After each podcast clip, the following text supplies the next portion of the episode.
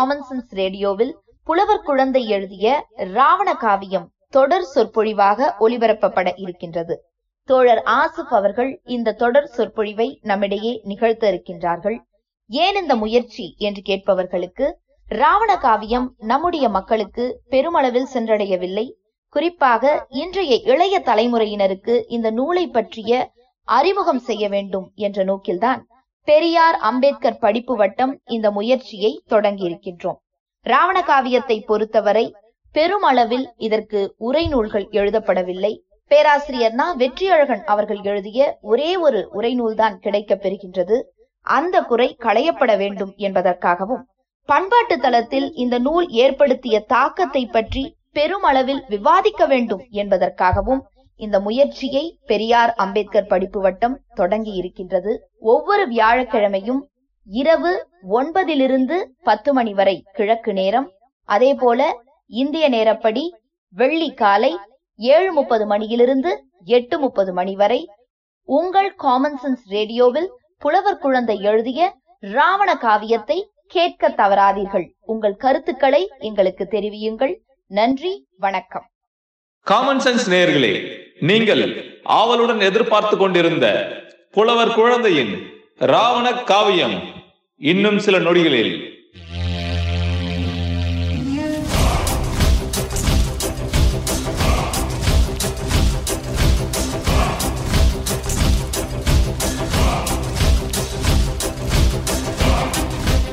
ராவண காவியம் எனும் இது தமிழகத்தில் இரா இடம் இலையென திராவிடர் புரிக.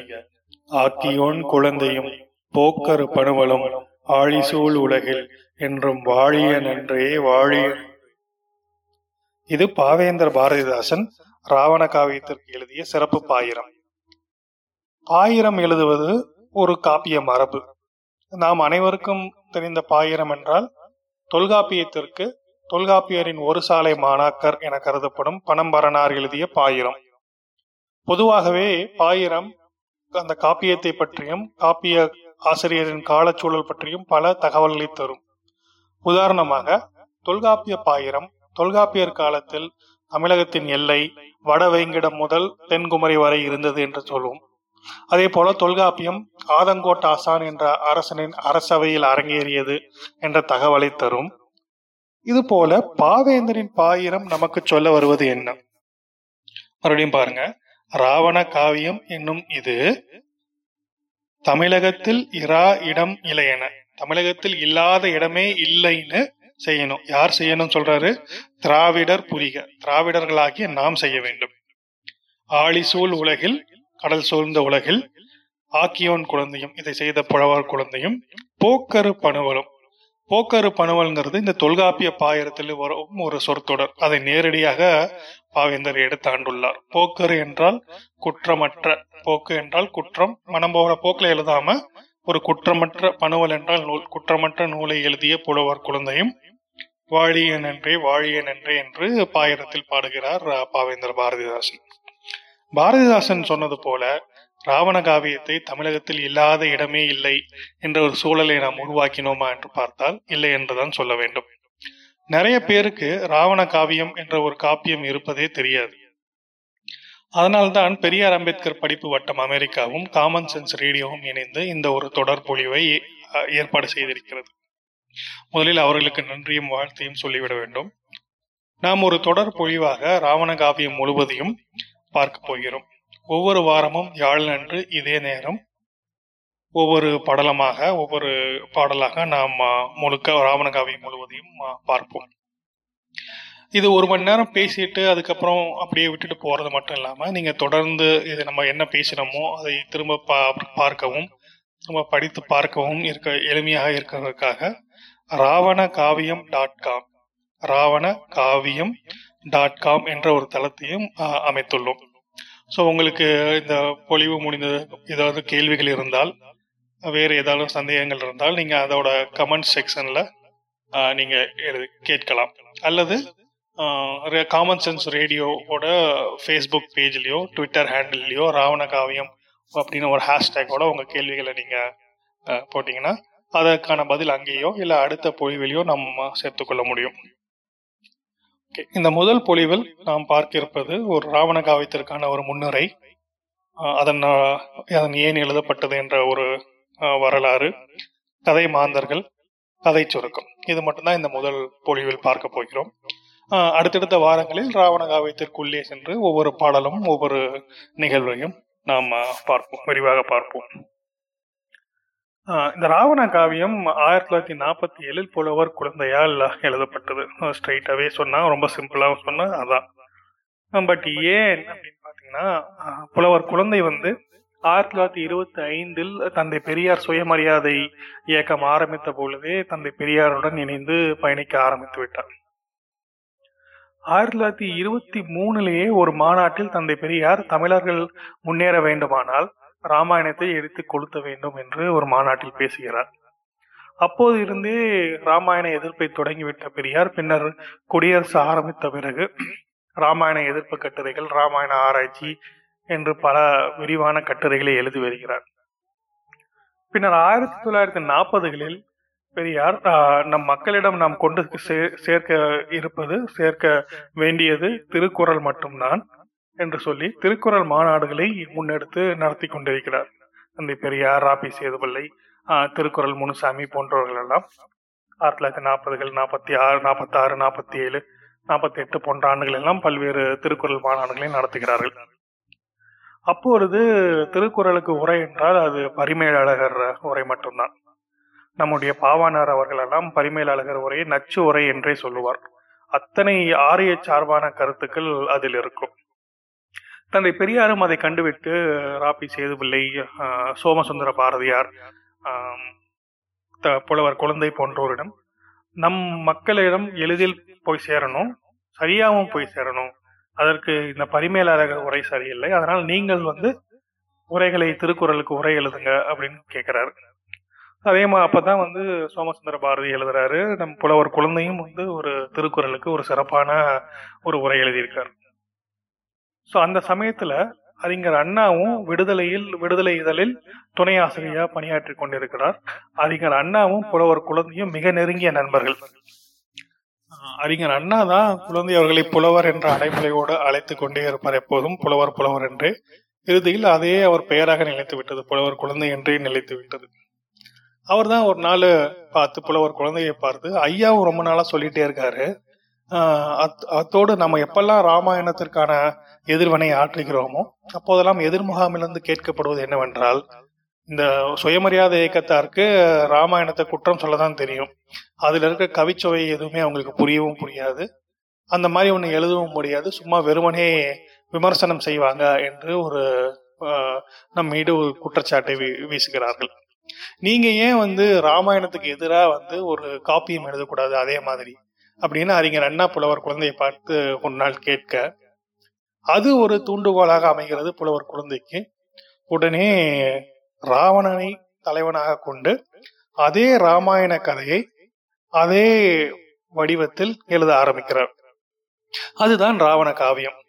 ஆயிரத்தி தொள்ளாயிரத்தி நாற்பத்தி ஆறாம் ஆண்டு வெளியான மூன்றே ஆண்டுகளில் ஆயிரத்தி தொள்ளாயிரத்தி நாற்பத்தி எட்டு ஜூன் மா- ஜூன் பன்னிரெண்டு பன்னிரெண்டாம் தேதி அப்போதைய தமிழக அரசு அப்போதைய தமிழக அரசு ராவணகாரி காவியத்தை அதில் ஆட்சேபகரமான கருத்துக்கள் இருக்கின்றன என்று சொல்லி ஐபிசி நூத்தி ஐம்பத்தி மூணு ஏ ஐபிசி நூத்தி இருநூத்தி தொண்ணூத்தஞ்சு ஏ போன்ற சட்டங்களின் கீழ் ராவண காவியத்தை வாங்கவோ விற்கவோ தடை ஆஹ், என ஒரு சட்டம் கொண்டு வந்து விட்டது அத்தோடு கடைகளிலும் பதிப்பக பதிப்பகங்களிலும் இருந்த அத்தனை பிரதிகளையும் பறிமுதல் செய்து ஆயிரத்தி தொள்ளாயிரத்தி நாற்பத்தி எட்டுல அதாவது சுதந்திர இந்தியா சுதந்திரம் இந்தியா சுதந்திரம் அடைஞ்சது ஆயிரத்தி தொள்ளாயிரத்தி நாற்பத்தி ஏழுல புத்தகம் வெளிவந்தது ஆயிரத்தி தொள்ளாயிரத்தி நாற்பத்தி ஆறு அடிமை இந்தியாவில் சுதந்திரமாய் இருந்த ராவண காவியம் சுதந்திர இந்தியாவில் சிறைக்கு சென்று விட்டது ராவண காவியத்துல இன்னொரு சிறப்பான விஷயம் என்ன அப்படின்னா இதற்கு அறிஞர் அண்ணா வந்து ஒரு சிறந்த ஆராய்ச்சி முன்னுரை எழுதி வைக்கிறார் அது ஏன் ஆராய்ச்சி முன்னுரை அப்படின்னு சொல்றோம்னா அதை நீங்க படிச்சு பார்த்தா உங்களுக்கு புரியும். அதில் அறிஞர் அண்ணா வந்து எதுக்கு இந்த ராவண காவியம்? ஏன் புலவர் குழந்தை இதை எழுதினார்? நாம் ஏன் இதை படிக்க வேண்டும்? என்பதற்கான காரணங்களை மிகவும் விரிவாக எழுதுகிறார். அண்ணா சொல்றாரு இந்தியா வந்து ஒரு ராமனை கொண்டாடும் நாடு ராம நவமியை கொண்டாடும் நாடு. இதுல வந்து ராவண காவியம் செய்யறது வந்து ஐயோ அதை எப்படி செய்யலாம்? இது ஒரு அதிசயமா இருக்கே அப்படின்னு கருத வேண்டியதில்லை. இதை வந்து ஒரு அறிவிப்பாக எடுத்துக்கணும். அப்படின்னு அண்ணா சொல்றார். இதற்கான அறிவிப்பு என்றால் பழமை மடிகிறது என்பதற்கான அறிவிப்பு. ஆஹ் ஏன் கம் கம்பராமாயணமும் ராவண காவியமும் தேவை அப்படின்னா கம்பராமாயணத்துல கம்பர் வந்து ராவனை ராமனை தெய்வமாக்கிட்டார். ராமன் தெய்வமாக்கப்பட்டான். ராமன் தெய்வமாக்கப்பட வேண்டும் என்பதற்காக ராவணன் அரக்கனாக்கப்பட்டான். அதுதான் வந்து நான் சொல்றது. அஹ் அதுல ஒரு வேறுபாடு. ராம கம்பராமாயணத்திற்கும் ராவண காவியத்திற்கும். ராமனும் ராவணனும் உண்மையா? அப்படிங்கிற ஒரு கேள்வியும் அவரே எழுப்பி அதற்கும் அவரே விடை சொல்றார். ஏன்னா வந்து நம்ம ராமாயண எதிர்ப்பு பேசிட்டு இருக்கோம். ராம எதிர்ப்பு பேசிட்டு இருக்கும்போது அஹ், நீங்க உங்களுக்கு தான் ராமாயணமும் கதைன்னு சொல்றீங்க. ஒத்துக்க மாட்டீங்க. ராமனையும் ஒத்துக்க மாட்டீங்க.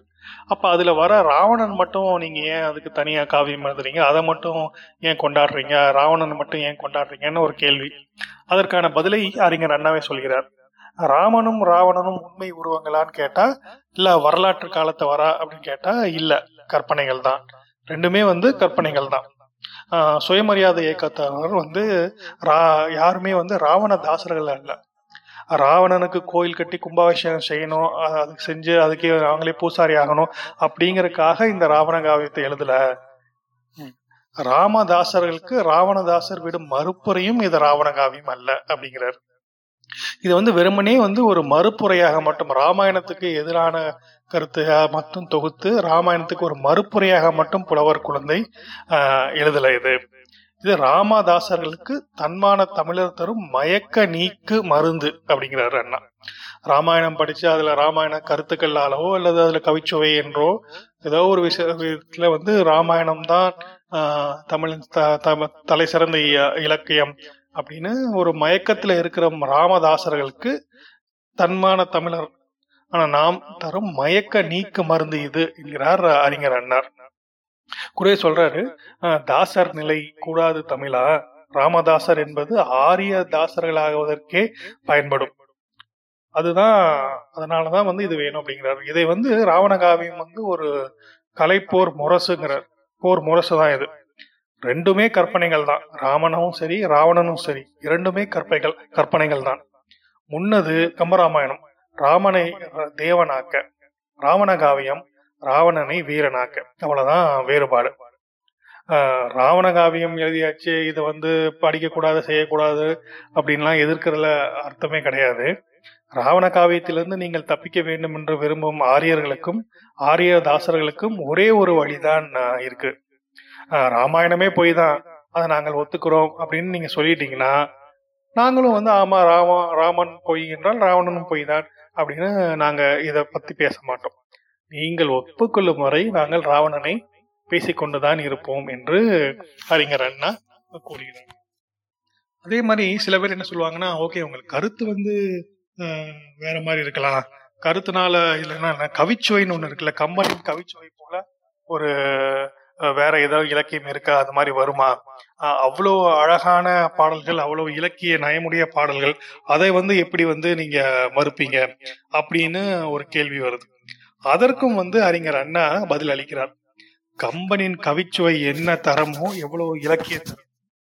அதற்கு சற்றும் குறையாமல் எழுதப்பட்டதுதான் வந்து இந்த ராவண காவியம். கம்பர் எந்த அமைப்பில் எந்தெந்த இலக்கிய அணிகளை கொண்டும் இலக்கிய நயங்களையும் கொண்டு எழுதியிருக்காரோ அவற்றை எல்லாம் ஒன்றும் விடாமல் புலவர் குழந்தையும் பயன்படுத்தி இருக்கிறார்.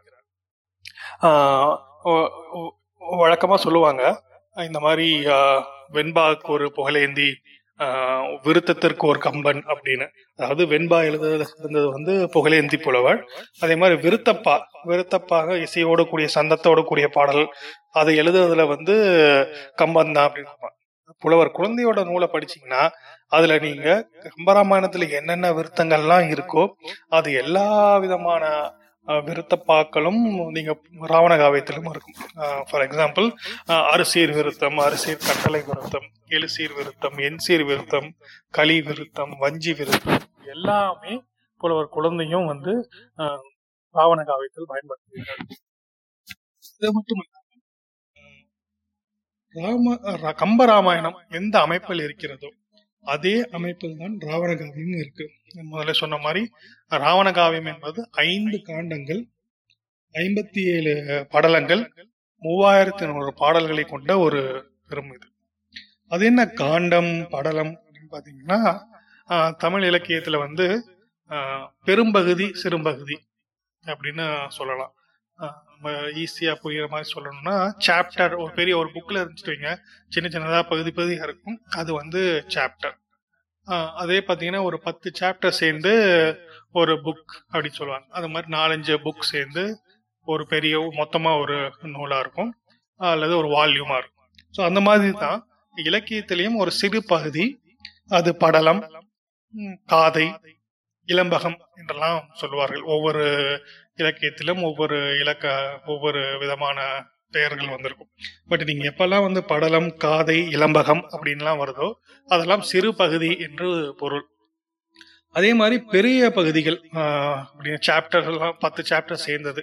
பார்த்தீங்கன்னா பால் இயல் காண்டம். திருக்குறள் வந்து உங்களுக்கு தெரிஞ்ச விஷயம். ஸோ இயல்னு பார்த்தீங்கன்னா துறவர இயல் இல்லறவியல் அமைச்சியல் அரசியல் அப்படின்லாம் இரு எல்லாம் இருக்கும். அது ஒவ்வொரு இயலுக்குள்ளும் ஒவ்வொரு பத்து சாப்டர் அந்த மாதிரி பத்து அதிகாரம் இருக்கும் சின்ன சின்னதா பத்து பத்து செயல்களா சேர்ந்து இல்லையா? ஸோ அதனால இயல் என்பது ஒரு பெரும்பகுதி. அதே மாதிரி பால் அறத்துப்பால் பொருட்பால் இயல்கள் சேர்ந்தது ஒரு பால். அதுவும் ஒரு பெரும்பகுதியை குறிக்கிறது அதே போலத்தான் காண்டம். காண்டம் என்பதும் ஒரு இலக்கியத்தில் கூறப்படும் எடுத்த ஒரு சொல் அது ஒரு பெரும் பகுதி என்று பொருள் அவ்வளவுதான் வேற இல்லை. ஸோ நீங்க ராமாயணத்துல பாத்தீங்கன்னா ஒரு ஆறு காண்டமா அதை பிரிச்சிருப்பாரு கம்பர். பா பால காண்டம் அயோத்தியா காண்டம் ஆரண்ய காண்டம் கிட்கிண்டா காண்டம் சுந்தர காண்டம் யுத்த காண்டம் அப்படின்னு ஆறு பகுதிகளா பிரிச்சிருப்பாரு ஆறு பெரும்பகுதிகளா பிரிச்சு. புலவர் குழந்தையும் ராவண காவியத்தை அதே மாதிரி ஒரு ஐந்து காண்டங்களாக பிரித்து இதை அமைத்திருக்கிறார். தமிழக காண்டம் இலங்கை காண்டம் விந்த காண்டம் பழிபுரி காண்டம் போர்க்காண்டம் இன்னும் ஒரு ஐந்து காண்டங்கள் பெரும்பகுதிகளாக பிரித்திருக்கிறார். இதற்குள்ளே வந்து ஐம்பத்தி ஏழு படலங்கள் இருக்கின்றன. உள்ளே பாடல்கள் மூவாயிரத்தி நூறு பாடல்கள் மொத்தம். இதான் வந்து ராவண காவியத்தின் அமைப்பு. சுருக்கமாக சுருக்கமா அறிஞர் அண்ணாவோட ஆராய்ச்சி முன்னறியை சொல்லணும் அப்படின்னா அவரோட வ- சொற்களாலே இந்த ராவண காவியம் பழமைக்கு பயணச்சீட்டு புதுமைக்கு நுழைவுச் சீட்டு தன்மான இயக்கத்தார் தமிழ் பகைவர்கள் காவியச் சுவை அறியாதார் கலை உணர்வில்லாதார் என்ற அவ மொழியினை அடித்து துரத்தும் ஆற்றல் ஆயுதம். தமிழ் மறுமலர்ச்சியின் தலை சிறந்த நறுமலர். நெடுநாள் ஆராய்ச்சியும் நுண்ணிய புலமையும் இனப்பற்றும் ஒருங்கமைந்த ஓவியம். தமிழரின் புது வாழ்வுக்கான போர் முரசு. காவிய உருவில் ஆரியத்தை புகுத்திவிட்டோம் எனவே இது அழிந்து அழிந்து படாது என இருமாந்திருப்போர்க்கு ஓர் அறைகூவல். தமிழர்க்கு உண்மையை உணருமாறு கூறும் ஒரு அன்பழைப்பு. தமிழரசுக்கு கால்கோல். விடுதலை கீதம் என்ற ஒரு இ- இதழில் அண்ணா எழுதியது இதான் ஆயிரத்தி தொள்ளாயிரத்தி நாற்பத்தி ஆறாம் ஆண்டு. இதில் இதுல இருக்க உண்மையை பாருங்க. கம்ப ராமாயணம் தந்தை பெரியார் இதான் சொல்லுவார். வால்மீகி ராமாயணத்துல ராமன் ராமன் வந்து வெறும் ஒரு அரசன் தான் எங்கேயோ எழுதி அது எங்கேயோ சுத்தி கதையா கதை வடிவில் சுத்தி கொண்டு இருந்ததை கம்பன் தன் கவித்திறனை வேற எதுக்கும் செய்ய பயன்படுத்தாம இந்த ராமனை ஒரு திருமாலின் அவதாரமாக்கி ஒரு தெய்வமாக்கி கம்பராமாயணம் எழுதிய பிறகுதான் வந்து ஆரியமும் ராமனும் தமிழகத்தில் எங்கும் பரவி இருந்தன. அதனாலதான் வந்து ஆஹ், இது இனி எப்ப பாச ஒரு வரலாற்றில் வந்து ஒரு பெரிய ஒரு பதிவாகவே இருக்குது இல்லவா கம்பரா ராமன் எங்கே தமிழகத்தில் கேட்டால் கம்பராமாயணம் வந்து ஒரு ரெஃபரன்ஸ் பாயிண்ட் மாதிரி. அவ்வளோ முன்பே அத்தனை காலத்துக்கு முன்பே அத்தனை பெரிய காப்பியத்தை எழுதியிருக்கார் என்றால் ராமன் எத்தனை செல்வாக்கு பெற்றவன் தமிழகத்தில் அப்படின்லாம் பேசுவாங்க பின்னால. ஸோ அதனால நம்ம ஒன்று எழுதி வச்சுட்டா அது அவ்வளோ சீக்கிரம் மாறாது. ஸோ அதனால தான் வந்து நம்மளும் என்ன செய்யணும் அப்படின்னா அதற்கு எதிராகவோ இல்லை அதை மறுக்கவோ வந்து ஒரு இன்னொரு காப்பியத்தை எழுத வேண்டிய ஒரு க- சூழலுக்கு நாம் தள்ளப்பட்டோம். அந்த மாதிரி எழுதப்பட்டது தான் வந்து ராவண காவியம். இது அறிஞர் அண்ணாவோட ஆராய்ச்சி முன்னுரை ஆயிரத்தி தொள்ளாயிரத்தி எழுவத்தி ஏ தடையெல்லாம் நீங்கி மறுபதிப்பு வெளிவரும்போது அப்போ முதல்வராக இருந்த கலைஞர் கருணாநிதி அவர் வந்து ஒரு சிறப்பான ஒரு அணிந்துரையும் எழுதியிருக்காரு. அவர் மட்டுமல்லாமல் ராபி சேதுபிள்ளை அவர்லாம் வந்து கம்பதாசர் தாசர் அப்படின்னு அவரை சொல்லிக்கிறவர். அவரே வந்து என்ன சொல்லியிருக்காரு அப்படின்னா தேனினும் இனிய செந்தமிழ் குழந்தை நான் கம்பராமாயண கவிச்சுவையில் கட்டுண்டு கிடந்தனன். தங்கள் ராவண காவியம் அக்கட்டை அவிழ்த்து விட்டது அப்படின்னு ராப்பி சேதுவில்லையே வந்து பாராட்டி இருக்கிறாரு கம்பராமாயணத்தை விட்டு கம்பராமாயண சுவையில் மயங்கி இருந்த அவரை கண்- கண்கட்டை அவுத்து விட்டது இந்த ராவண காவியம் என்று அப்படின்னு அதுதான் அண்ணா சொல்றாரு. இது மயக்க நீக்க மருந்து அப்படின்னு. நம்மளும் படிக்க படிக்க வந்து இதோட உண்மையை வந்து நம்ம புரிஞ்சுக்கணும். அடுத்து நம்ம புலவர் குழந்தை தான் இது எழுதினாருன்னு ஒருத்த வரியில சொல்லிட்டோம். புலவர் குழந்தை யாரு? அவரோட ஒரு சு- வரலாறையும் கொஞ்சம் சுருக்கமா பார்த்துடலாம் புலவர் குழந்தையோட ஊர் வந்து ஈரோடு பக்கத்துல இருக்க ஒரு சிறிய கிராமம் ஓலவலசுன்னு ஒரு கிராமம். அங்கதான் அவர் பிறந்தாரு. அவரோட பெற்றோர் வந்து முத்துச்சாமி சின்னம்மை அப்படின்னு ஒரு எந்தவித பின்புலமும் இல்லாத ஒரு சிறு விவசாய பின்னணியிலிருந்து வந்தவங்க. அவர் வந்து சின்ன வயசுல த- பெரிய பள்ளி எல்லாம் ஊர்ல இல்ல. ஒரு திண்ணைப்பள்ளியில தான் படிக்கிறாரு. படித்தாலும் ஒரு நாலு நாலே ஆண்டுகள்ல அதையும் நிறுத்திடுறாரு. ஆனா அவரோட திறமை எப்படி என்னன்னா பாட்டு எழுதுற திறமை கவி புனையும் திறமை. பத்து வயசுல இருந்தே அவருக்கு வந்துருச்சு. எந்தாவது ஒரு பாட்டை கேட்டா அது அந்த பாட்டின் யாப்பிலேயே மெட்டிலேயே புதிய சொற்களை வைத்து எழுதும் வல்லமை அவருக்கு பத்து வயசுலயே இருந்துச்சு. அதனாலதான் தொடர்ந்து வந்து முயன்று ஆயிரத்தி தொள்ளாயிரத்தி முப்பத்தி நாலுல தானாகவே படித்து சென்னை பல்கலைக்கழகத்தில் ஒரு புலவர் பட்டம் வாங்குறாரு. முடிச்ச கையோட புலவர் பட்டம் முடிச்ச கை பயோ பவானி பவானியில் இருக்கும் அரசு பள்ளியில ஒரு தல தமிழாசிரியராக இணைந்து தலைமை ஆசிரியராக வந்து பணி ஓய்வு பெறும் வரை அதே பள்ளியில் தான் அவர் பணியாற்றினார். இவர் புலவர் குழந்தை வந்து முன்னமே சொன்ன மாதிரி திருக்குறளுக்கு உரை எழுதியிருக்காரு. ராவண காவியம் எழுதியிருக்காரு. அப்படின்னு மட்டும் நினைக்க கூடாது அவர் கிட்டத்தட்ட இதே மாதிரி ஒரு ஏழு நூட்கள் எழுதியிருக்காரு. ராவண காவியம் மாதிரி ஒரு ஏழு பெரிய நூல் எழுதியிருக்காரு. நாலு உரை நூல் திருக்குறள் எழுதியிருக்காரு. அதே மாதிரி தொல்காப்பியத்தோட பொருளதிகாரத்துக்கும் உரை எழுதியிருக்கார். மூணு இலக்கண நூல் யாப்பு பர்டிகுலரா யாப் அதிகாரத்தை எளிமையா புரிஞ்சு கொள்ற மாதிரி எழுதியிருக்காரு. உரைநடை அதுல வந்து பதினாறு நூல்கள் நூல்கள் வந்து புலவர் குழந்தை எழுதியிருக்காரு. ஆயிரத்தி தொள்ளாயிரத்தி மூணு சொன்ன மாதிரி ஆயிரத்தி தொள்ளாயிரத்தி இருபத்தஞ்சுல பெரியாரின் சுயமரியாதை இயக்கத்துல சேர்ந்தார் அப்பெல்லாம் வந்து பாத்தீங்கன்னா ஒரு பள்ளி ஆசிரியர் பவானியில அரசு பள்ளியில தான் பணியாற்றி கொண்டிருந்தார் இல்லையா? அந்த சமயத்துல வந்து பாத்தீங்கன்னா இப்ப குறிப்பாக பெரியாரின் தொண்டர்கள் தான் அவங்களுக்கு வந்து நிறைய சிக்கல்கள் வரும். அரசாங்க வேலையில் இருக்கவங்களுக்கு. பெரியார் வந்து பெயர் வைக்கும் குழந்தைக்கு பெயர் வைக்கும் போதே பாத்தீங்கன்னா மாஸ்கோ என்றோ இல்ல ஒரு தமிழ் பெயராகவோ தான் வைப்பார். ஸோ பெயரை வைத்தே வந்து இவர் பெரியாரோட கட்சியில் இருக்காரு இயக்கத்தில் இருக்காரு தொண்டர் அப்படிங்கிறது தெரிஞ்சுப்பாங்க. ஸோ அவங்களுக்கு வந்து பதவி உயர்வு கிடைக்காது வேலை கிடைப்பதில் நிறைய சிக்கல். அந்த மாதிரி ஒரு சூழலும் அவர் வந்து பள்ளிக்கூடத்து அரசு பணியில் இருந்தாலும் கருப்பு சட்டக்காரர் அப்படின்னு சொல்ற மாதிரி கரும் சட்டையோட தான் போவார். போவாரு எங்கெல்லாம் வந்து பெரியார் எப்பெல்லாம் பெரியாரின் போராட்டம் அறிவிக்கிறாரோ அதில் எல்லாம் கலந்து கொண்டிருக்கிறார். இந்திய எதிர்ப்பு போராட்டத்தில் கலந்து கொண்டிருக்கிறார். சட்ட எதிர்ப்பு போராட்டத்தில் கலந்து கொண்டிருக்கிறார். இந்த மாதிரி அனைத்து போராட்டங்களும் பெரியாருடன் நின்றிருக்கிறார். இவர் பெரிய புலவர் குழந்தையோட மனைவி முத்தம்மை. இவருக்கு இரண்டு மகள்கள். சமரசம் சமத்துவம் அப்படின்னு.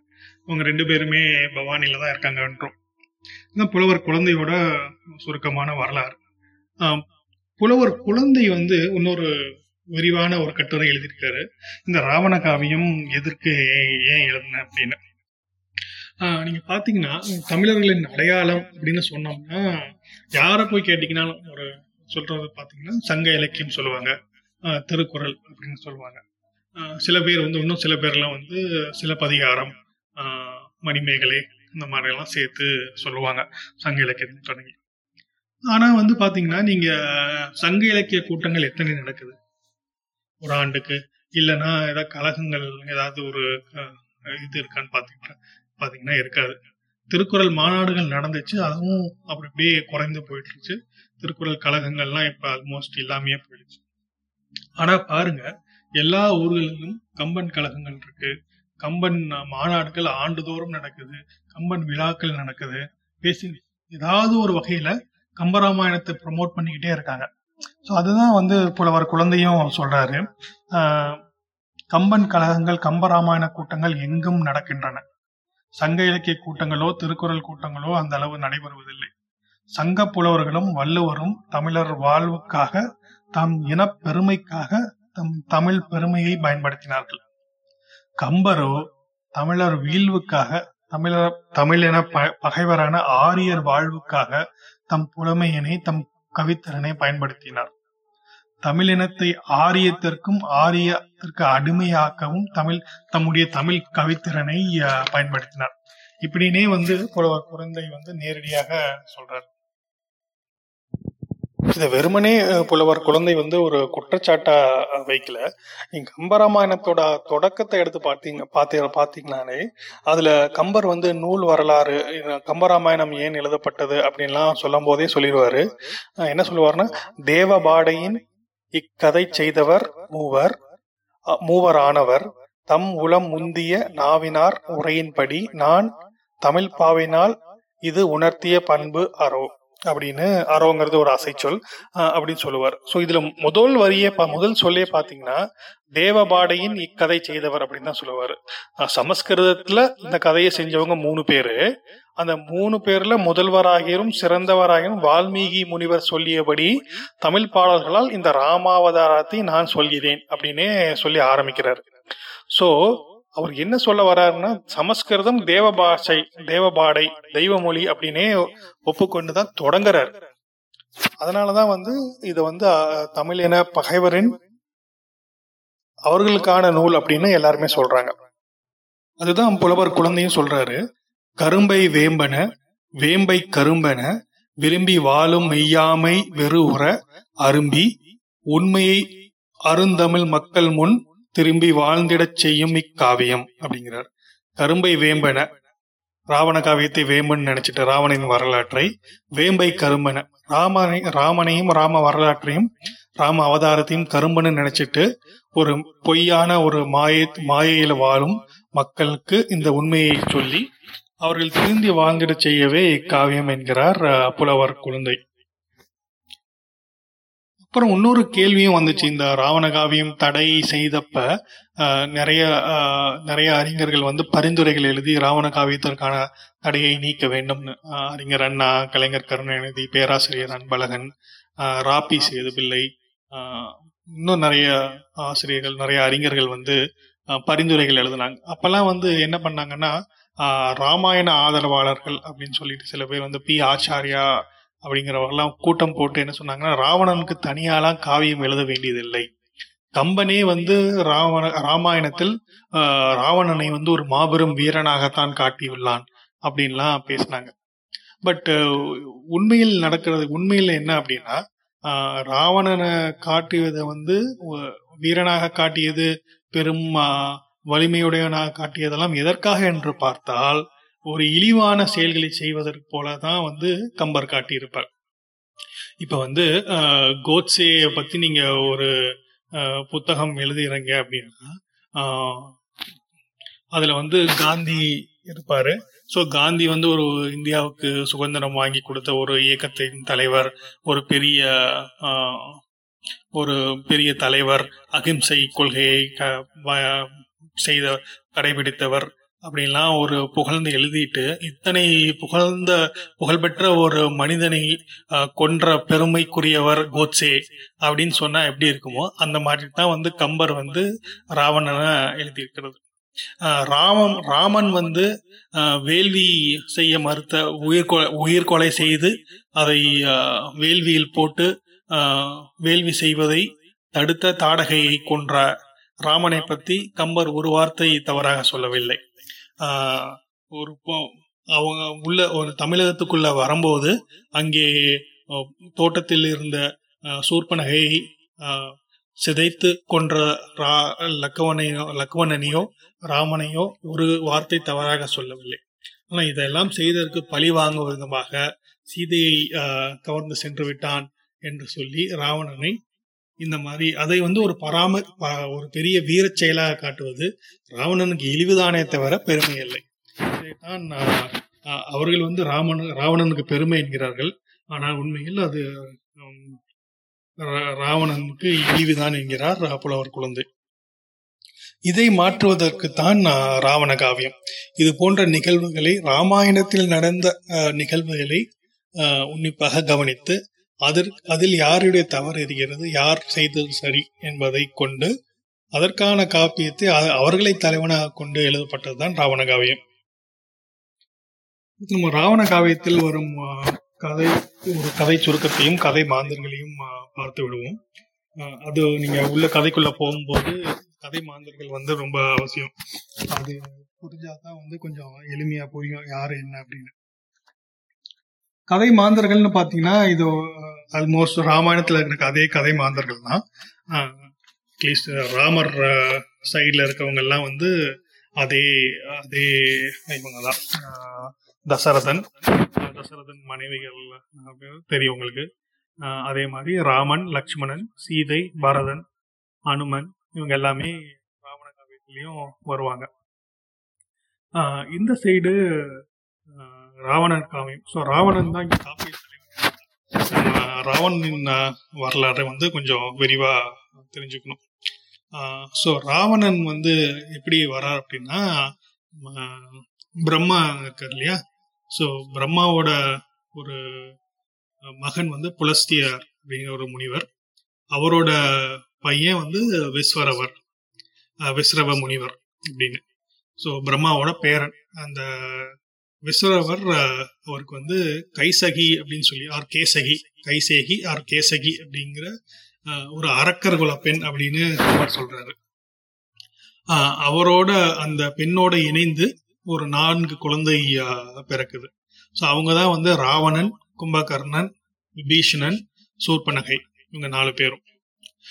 இதே அது நான்கு குழந்தைகள் பிறந்ததுக்கு அப்புறம் விஸ்ரவர் முனிவர் வந்து கைசையை விட்டுட்டு போயிடுறாரு. இதே விஸ்வரவருக்கு இன்னொரு மனைவி இருக்காங்க. ஒரு ரிஷிகுமாரி இளவைதான் சொல்லிட்டு. அவர் மூலமா பிறப்பதுதான் இந்த குபேரன் என்ற கடவுள் சொல்றாங்க குபேரன் சொல்றாங்களே அவங்க.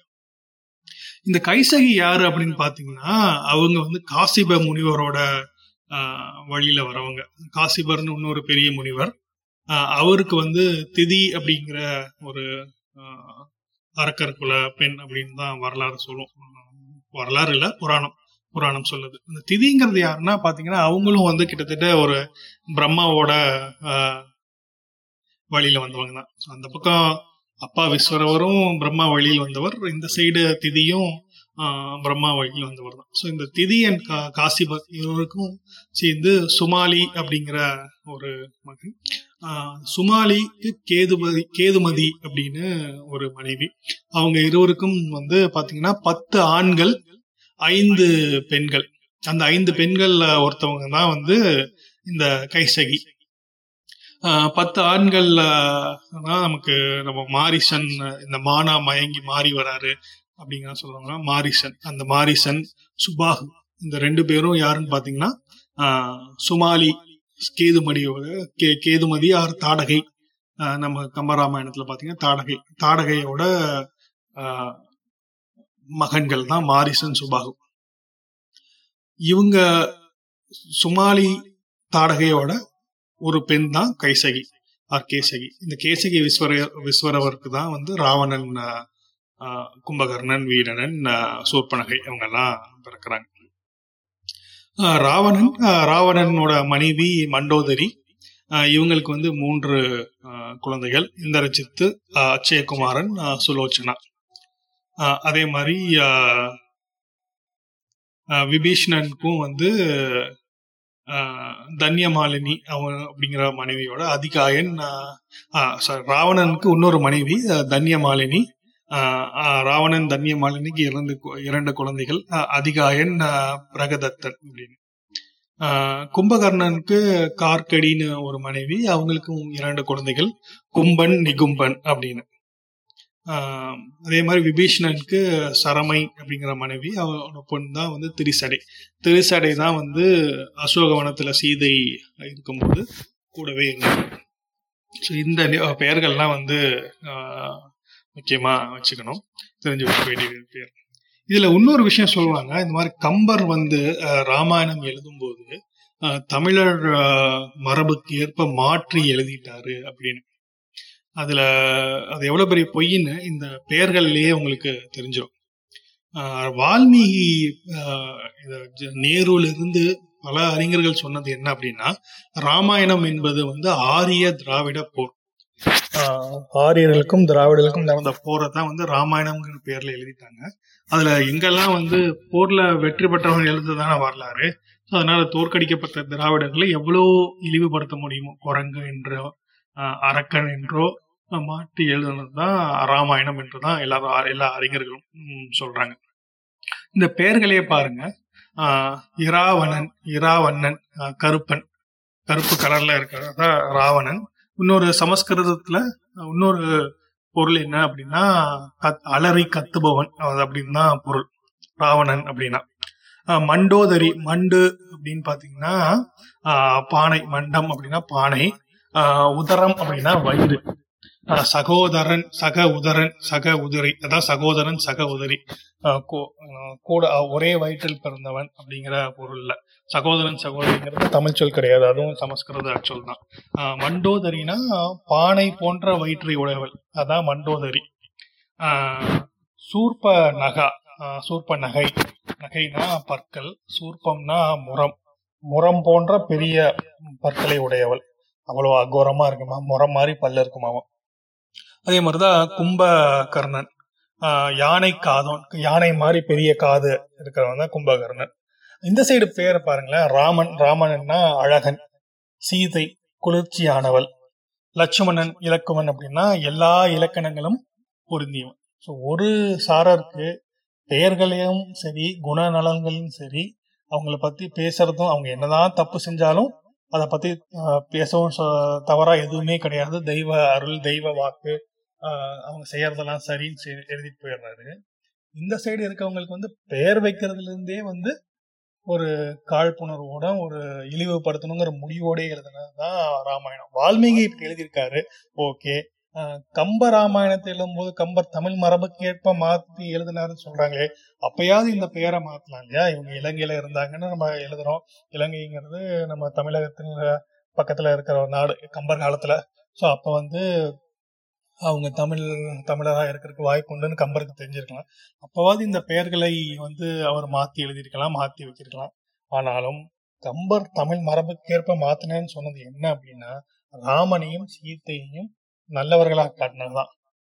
வால்மீகி ராமாயணத்துல பாத்தீங்கன்னா ராமனோட இதுல பாத்தீங்கன்னா ராமன் இறைச்சி உண்டான் அப்படின்னு எழுதியிருந்தா கம்பர் அது ராமன் பழங்களை உண்டான் எழுதுவார். சீத்தையை சீதையை வந்து பாத்தீங்கன்னா லட்சுமண லக்குமணனை வந்து லட்சுமணனை வந்து ரொம்ப தகாத வார்த்தைகளை சொல்லி திட்டுவாள். ராமன் வந்து அந்த மானை பிடிக்க போகும்போதெல்லாம். அதெல்லாம் வந்து கம்பர் அப்படி அப்படியே வெட்டி எறிஞ்சிடுவார் ஸோ இந்த மாதிரி ராவணை இழிவுபடுத்துறதுல வந்து எந்தவித மாற்றமும் இல்லாமல் ராமன் அண்ட் சீதையை மட்டும் புனிதமாக்கி காட்டி அவர்கள் தெய்வமாக்க வேண்டும் என்பதற்காகத்தான் எழுதி செஞ்சது தான் தமிழ் மரபுக்கேற்ப மாற்றி எழுதினார்கள் அப்படின்னு சொல்லிக்கிறாங்க. இப்ப புலவர் குழந்தை என்ன பண்ணியிருப்பாருன்னா அவர் வந்து இந்த பெயர்களை முற்றிலும் த- ஒரு தமிழ் மரபுக்கேற்ப மா- மாற்றியிருப்பார். பாத்தீங்கன்னா இப்ப ராவணன் மண்டோதரி அப்படிங்கிற பெயரை வந்து வண்டார் குழலி அப்படின்னு மாத்திருக்காரு. ஸோ ராவணன் வண்டார் குழலி. இவங்க வண்டார் குழலி யார் அப்படின்னா தமிழகத்துல இருக்கிற ஒரு முல்லை நாடு அப்படின்னு ஒரு நாடு. அந்த நாட்டினுடைய இளவரசி தான் வண்டார் குழலி ராவணனின் மனைவி. இந்திரசித்து அப்படின்னு கம்பர் சொல்லுவாரு. அதை வந்து சேயோன் அப்படின்னு புலவர் குழந்தை பெயர் வச்சிருப்பார் ஸோ ராவணன் வண்டார் குழலியோட மகன் சேயோன். அதே மாதிரி கும்பகர்ணன் இல்ல கும்பகண்ணன் அப்படின்னு. இன்னொரு பெயர் வந்து சூர்பநகா அப்படிங்கிற பெயர் வந்து ரொம்ப அழகா காமவல்லி அப்படின்னு மாத்திருப்பார். காமவல்லி. அவங்க தான் வந்து ஆஹ், ராவணனின் தங்கை. இந்த இது இதுதான் வந்து தமிழ் மரபுக்கேற்ப மாற்றுறது அப்படிங்கிறது. இதே மாதிரி ராமனையோ சீத்தையோ அவர் எதுவும் செய்யல. அதெல்லாம் வந்து அதே பெயர்ல தான் இருக்கிறார் எடுத்தாண்டிருக்கிறார் இது கதை மாந்தர்கள். ஸோ நீங்க எங்கெல்லாம் வந்து காமவல்லி அப்படின்னு நீங்க பண்ணீங்கன்னா நீங்க சூர்பனகையோட ரிலேட் பண்ணிக்கோங்க. வண்டார் குழலி என்பது மண்டோதரி. அதை அதை ரிலேட் பண்ணிக்கணும் கதை சுருக்கம் அது முன்னால ஒரு சுருக்கமா என்ன கதைன்னு பார்த்துட்டு போயிடலாம். அதுக்கு முன்னால வந்து ராவண காவியத்தை பத்தி நீங்க புரிஞ்சுக்கிறதுக்கு ராவண காவிய கா காலத்தில் தமிழகம் எப்படி இருந்துச்சு அப்படிங்கிற ஒரு பழந்தமிழகத்தோட அமைப்பை புரிஞ்சுக்கணும். அப்பதான் வந்து இதோட கதை கொஞ்சம் புரியும். ஸோ திருவள்ளுவர் ஆண்டு அப்படின்னு சொல்லப்படுறது கிமு முப்பத்தி ஒன்று பெரும்பாலான அறிஞர்கள் ஒப்புக்கொள்ளப்பட்ட ஆண்டு. அந்த கிமு முப்பத்தி ஒன்றுக்கு ஒரு மூவாயிரம் ஆண்டுகளுக்கு முன்னால பாத்தீங்கன்னா எப்படி இருந்துச்சுன்னா மொத்த நிலப்பரப்பும் ஒன்று ஒன்று இணைந்து இருந்தது. இல்லைங்களா? ஸோ இப்போ இருக்கிற இலங்கைக்கு கீழே பார்த்தீங்கன்னா ரெண்டு பெரிய நிலப்பரப்பு இருந்துச்சு. இலங்கைக்கு கீழே ஒரு பெரிய ஆறு ஓடிட்டு இருந்துச்சு. அதுக்கு பேர் குமரி ஆறு அந்த குமரி ஆறுக்கு அடுத்து பெருவள நாடு அப்படின்னு ஒரு பெரிய நாடு இருந்துச்சு.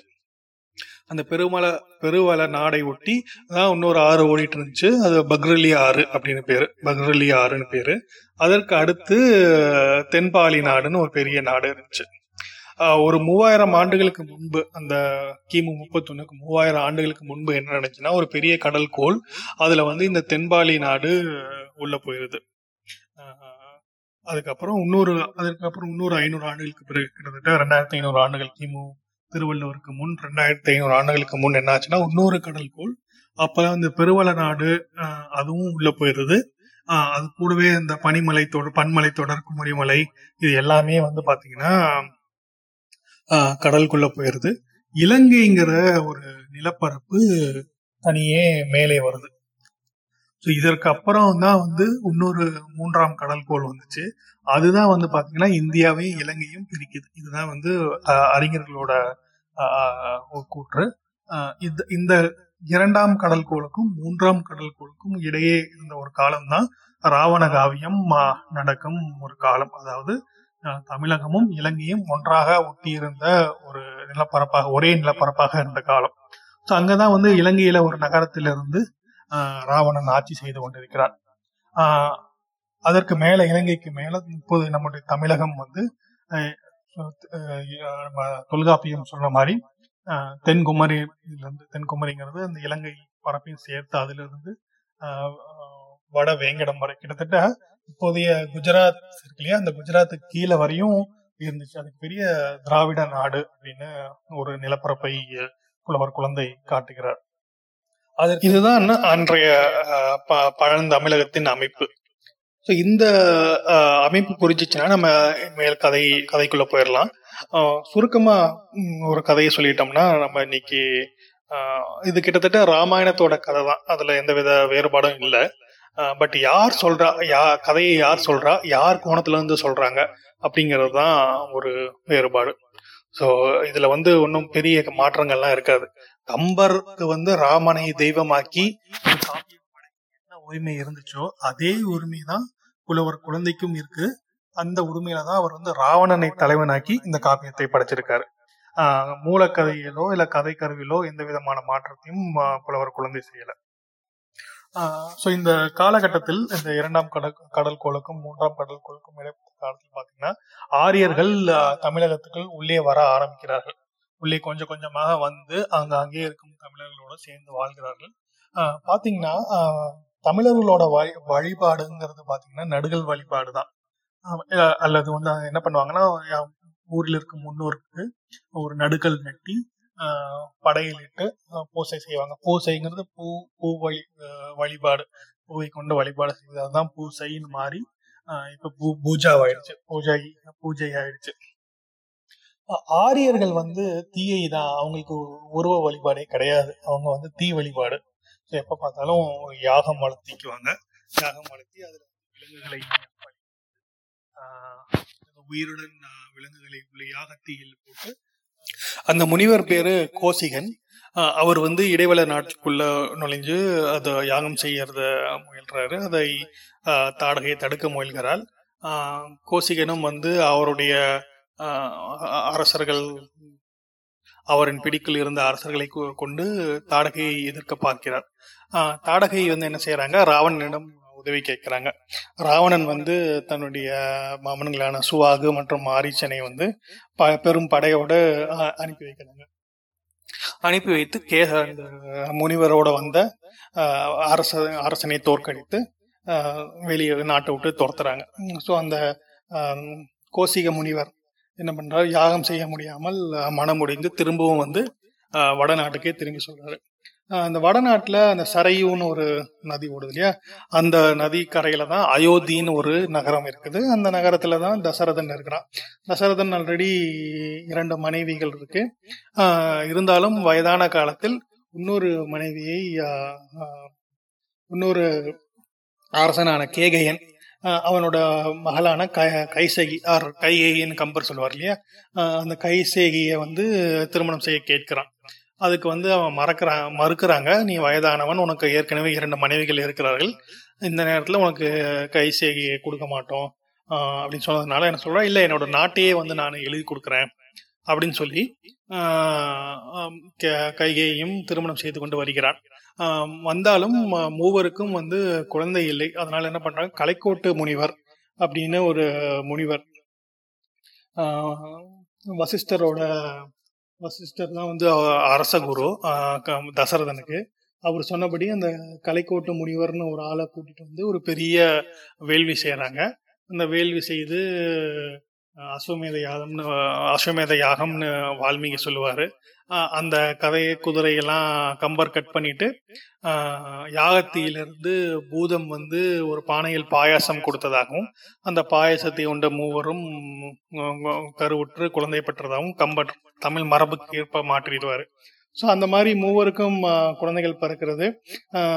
ராமன் கோசலைங்கிற மனைவிக்கு ராமன் கைசேகிக்கு வந்து பரதன் சுமத்திரைக்கு வந்து லக்குவன் அண்ட் சத்ருவன் இரண்டு மகன்கள் பிறக்கிறாங்க. அவங்க ப- பிறந்து வளர்ந்து இருக்கும்போது தான் இந்த நம்மளோட கோசிக முனிவர் வந்து இடைவள நாட்டிலிருந்து தோற்கறதுக்கு பார்த்து வராரு. நேரா வரவர் அயோத்திக்கு வந்து இங்க மாதிரி அங்க ரெண்டு மூணு பேர் வந்து நம்மளை யாகம் செய்ய விடாம தடுக்கிறாங்க. எனக்கு ராவணையும் லட்சுமணையும் எனக்கு துணைக்கு அனுப்பிவிடு. நான் அவங்கள வென்று நான் அங்க யாகம் செய்யணும். அப்படின்னு தசரதன்ட்ட வந்து கேட்கறான் சரி தசரதனும் சரி என்று ராவன் அண்ட் ராமன் அண்ட் லட்சுமணனை முனிவரோடு முனிவரோட அனுப்பி விடுகிறான் அவர்கள் ரெண்டு ரெண்டும் பேரும் அவங்க வந்து இடைவெள நாட்டுக்கு வந்து தாடகையை கொன்று கோசிய முனிவர் தன்னுடைய யாகத்தை செய்து முடிக்கிறார். அதில் வந்து சுவாகு சுவாகும் படைத்தளபதி சுவாகும் இறந்து விடுகிறான் மாரிச்சன் மட்டும் அங்கிருந்து தப்பி சென்று ராவணனிடம் நடந்தவற்றை கூறுகிறான் இங்க போர் முடிஞ்சதுக்கு அப்புறம் தான் கோசிக முனிவர் வந்து ராமலட்சுமணனை யாகத்தை நடத்திவிட்டு ராமலட்சுமணனை கூட்டிக் கொண்டு மிதிலைக்கு வராரு. அங்க மிதிலையில தான் ஜனகன் ஜனகன் மகள் சீதைக்கான சுயவரம் நடக்கிறது. அங்க வில்லை உடைத்து ராமனுக்கும் சீதைக்கும் திருமணம் நடக்கிறது. சண்டை போட கூட்டிட்டு போனவர் திரும்பி வரும்போது கல்யாணம் பண்ணி வச்சு திரும்ப அயோத்திக்கு கூப்பிட்டு வராரு. அயோத்திக்கு கூப்பிட்டு வந்ததுக்கு அப்புறம் தசரதன் கொஞ்சம் கொஞ்ச நாள்ல என்ன பண்றாப்புல தனக்கு வயசாயிருக்கு அடுத்த நாட்டை வந்து ஆட்சி பொறுப்பை ராமனிடம் கொடுக்க வேண்டும் அப்படின்னு சொல்லி ராமனுக்கு பட்டாபிஷேகம். அப்படின்னு ஒரு அதற்கான முயற்சிகளை செய்கிறார். ஆனால் அவர் கை கைகையை திருமணம் செய்யும் போது கொடுத்த உறுதி என்னவென்றால் நாடு வந்து ஆஹ், கைகேயிக்கு கொடுப்பதாக உறுதியளித்து தான் அவரை வந்து திருமணம் செய்து கொள்கிறார். இப்போ வந்து ராமனுக்கு பட்டாபிஷேகம்னு சொன்ன சொல்லுக்கு மாறாக செய்க செய்யும்போது கை கைகை என்ன பண்ணுறாப்புல நீ எனக்கு தானே வந்து நாடு தரேன்னு சொல்றேன்னு சொல்லி எனக்கு கொடுப்பதாக கொடு கொடுப்பதாக சொன்ன இரண்டு வரங்களை இப்போதே கொடு அப்படின்னு கேட்டு வாங்குறாங்க. ஒன்று வந்து நாடு வந்து பரதனுக்கு இன்னொன்று ராமனையும் ராமனை வந்து காட்டுக்கு அனுப்பணும் அப்படின்னு சொல்லி ரெண்டு வரத்தையும் கேட்குறாங்க கைகை வேற வழி இல்லாமல் தசரதனும் வந்து பட்டாபிஷேகத்தை நிறுத்திவிட்டு நாடு பரதனுக்குன்னு சொல்லி ராம லட்சுமணி ராமனை வந்து காட்டுக்கு போகணும்னு சொல்லிடுறாரு. ராமனும் சீதையும் காட்டுக்கு செல்கிறார்கள். கூடவே வந்து லட்சுமணனும் நானும் வருகிறேன் அப்படின்னு சொல்லி கிளம்பி போயிடுறாப்புல. அதே ராமாயண கதை தான். இதுக்கப்புறம் வந்து பதினான்கு ஆண்டுகள் காடுக்கு போகணும் அப்படின்னு சொல்லிட்டு உள்ள போறாங்க. காட்டுக்குள்ளே போகும்போது அவங்க திரும்ப வந்து அதே விந்தமலை சாரலை கடந்து வரும்போது இடைவேளை நாடு இங்கே தான் நான் போர் செஞ்சன்லாம் காட்டிகிட்டே வரும்போது அங்கே வந்து விந்த நாடு வருது. விந்த நாட்டில் தான் ராவணனின் தங்கச்சியான தங்கையான காமவல்லி ஆட்சி செஞ்சுட்டு இருக்கா ஸோ அங்க வந்து தங்குறாங்க ஒரு குடில் அமைத்து. குடில் அமைத்து தங்கும்போது ஒரு நாள் சோலையில் பூங்காவில் வந்து காமவல்லி வரதை பார்த்துட்டு ராமன் வந்து அவளை கண்டு ஆசைப்படுகிறான். இந்த மாதிரி நான் உன்னை திருமணம் செய்துக்கணும். வா நம்ம கந்தர்வ மனம் செய்து கொள்ளலாம் அப்படின்னு காமவல்லியை அழைக்கிறான். அதுக்கு காமவல்லி நான் யாரும் தெரியாம பண்ணாத. இது வந்து இங்க மரபல்ல. அப்படின்லாம் சொல்லி தடுக்க பார்க்கிறான் ராமனுக்கு கோபம் வருகிறது. நீ உன்னுடைய நீ அழகா இருப்பதால் வந்து நீ வந்து என்னை எதிர்த்து பேசுற அப்படின்னு சொல்லி அவன் தம்பி லக்ஷ்மணனை அழைத்து இவள் அழகை சிதைத்து விட்டு வா அப்படின்னு சொல்றான். நீ உடனே லக்ஷ்மணனும் அவன் அண்ணன் சொன்ன மாதிரி காமவல்லியின் உடலை சிதைத்து அவளை அங்கேயே கொள்கிறான் காமவல்லி எப்படியோ பிழைத்து வந்து படைத்தலைவன் கரனிடம் சொல்லிவிட்டு அங்கேயே இறந்து போகிறாள். அது இரண்டு அவள் இறந்த செய்திக்கு ராவணனுக்கு செல்கிறது. ராவணன் துடித்து செல்கிறான். ஒரே நாளில் ஒரே அடுத்தடுத்து தாடகை காமவலி இருவரையும் ராமன் கொலை செய்ததை அறிந்து போர் படையெடுத்து வந்து சீதையை ஒரு புறப்பொருள் இலக்கணத்தின்படி சீதையை தூக்கி கொண்டு இலங்கைக்கு வருகிறான். வந்து சொல்கிறான் இது வந்து எங்களுடைய புறப்பொருள் இலக்கணத்தின்படி இது ஒரு முறை ராமன் வந்து ஆஹ் என்னிடம் வந்து மன்னிப்பு கேட்டுவிட்டால் ஆஹ் உன்னை விட்டு விடுகிறேன் அதுவரை நீ எனக்கு தங்கை முறையாக நீ இங்கேயே இரு என்று சொல்கிறான். ஆஹ் சொல்லும்போது ஆஹ் விபீஷணன் என்ற பீடன் புலவர் குழந்தை விபீஷணன் பீடன் என்று அழைக்கிறார். பீடன் எல்லாம் சொல்றா இந்த மாதிரி இது தப்பு இந்த மாதிரி பண்ணக்கூடாது. நம்ம ராமனிடம் போய் சேர்ந்துக்கலாம். அவன் படை பெரிய படை வைத்திருக்கிறான். அவன் பலமானவன் அப்படிலாம் சொல்றான். அதுக்கு ராவணன் அதெல்லாம் ஒன்றும் தேவையில்லை.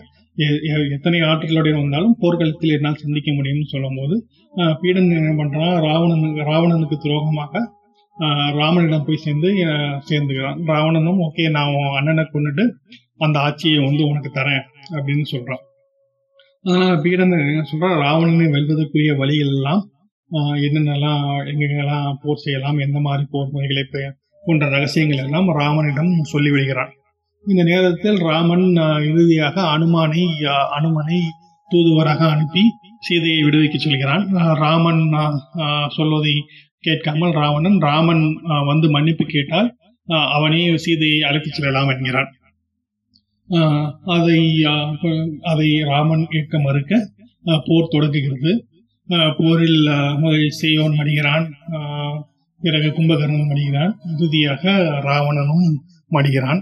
ஆஹ், இலங்கை ஆஹ், ஓவென்று அலறி ஆஹ், பலவாறு புலம்பி தவிக்கும் காட்சிகளை புலவர் குழந்தை காட்சிப்படுத்துகிறார் பிறகு ராமன் சீதையை பார்க்க வருகிறான். ராமன் இற- ராவணன் இறந்த செய்தியை கேட்டு சீதையும் மிகவும் வருத்தப்படுகிறாள்.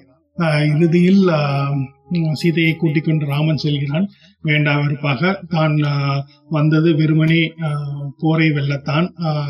மற்றபடி நீ எனக்கு தேவையில்லை என்று கடும் சொற்களால் சீதையை பேசுகிறான். பிறகு வந்து அயோத்தி வரும்போது அங்கு ஒரு பிள்ளை இறந்து விட்டது என்னுடைய பிள்ளை இறந்து விட்டது என ஒரு ஒருவன் சொல்ல ஒரு ஆரியன் சொல்ல அது ஏன் என்று கேட்டால் அங்கே ஒரு சூத்திரன் தவம் செய்கிறான். அதனால்தான் என் பிள்ளை இறந்து விட்டது என கூறியதை கேட்டு சம்புகன் என்ற அந்த தமிழனை வெட்டி கொள்கிறான். வேற எந்த கேள்வியும் கேட்காமல் தவம் செய்த ஒரே காரணத்துக்காக கொள்கிறான். ஒ- இது நடந்த சில நாட்களில் ஒரு ஒற்றன் வந்து இந்த மாதிரி ஊர்ல வந்து பலவாறு பேசுறாங்க. சீதையை இந்த மாதிரி இன்னொருத்தன் அரண்மனையில் பல மாதம் இருந்தவளை வந்து நீ வச்சிருக்கிற கூட்டிட்டு வந்து வச்சுக்கிறேன்னு ஊரார் பழிக்கிறார்கள்னு ஒரு ஒற்றன் சொல்கிறான். அதை கேட்டு ராமன் ஊர் ப மேல நீ இங்க இருக்கக்கூடாது சீதையை போய் காட்டுல விட்டுட்டு வந்துரு அப்படின்னு லட்சுமண்கிட்ட சொல்றான். இதோட வந்து ராவண காவியத்தை புலவர் குழந்தை முடிக்கிறார். கிட்டத்தட்ட அதே கதை தான் இதுல பாத்தீங்கன்னா ராமாயணம் எங்க முடிகிறதோ அங்கேதான் வந்து புலவர் குழந்தையும் க- கதையை முடிக்கிறார். இந்த முன்னுரை மற்றும் கதை சுருக்கத்தோடு இந்த வாரத்திற்கான ராவணகாவியம் பொழிவை நாம் முடித்துக் கொள்ளலாம். அடுத்த வாரம் பாயிரம் மற்றும் முதல் காண்டமான தமிழக காண்டம் அதில் உள்ள பாடல்களை பார்ப்போம். இதில் உங்களுக்கு ஏதேனும் கேள்விகளோ அல்லது உங்கள் கருத்துக்களை நீங்கள் சொல்ல விரும்பினாலோ ராவணகாவியம் டாட் காம் தளத்தில் கூறலாம். அல்லது காமன் சென்ஸ் ரேடியோவின் ஃபேஸ்புக் பக்கத்திலோ ட்விட்டர் பக்கத்திலோ நீங்கள் உங்கள் கருத்துக்களை பதிவு செய்யுங்கள். ராவணகாவியம் என்ற ஹேஷ்டேகுடன் இணைந்திருந்த அனைவருக்கும் நன்றி. வணக்கம்.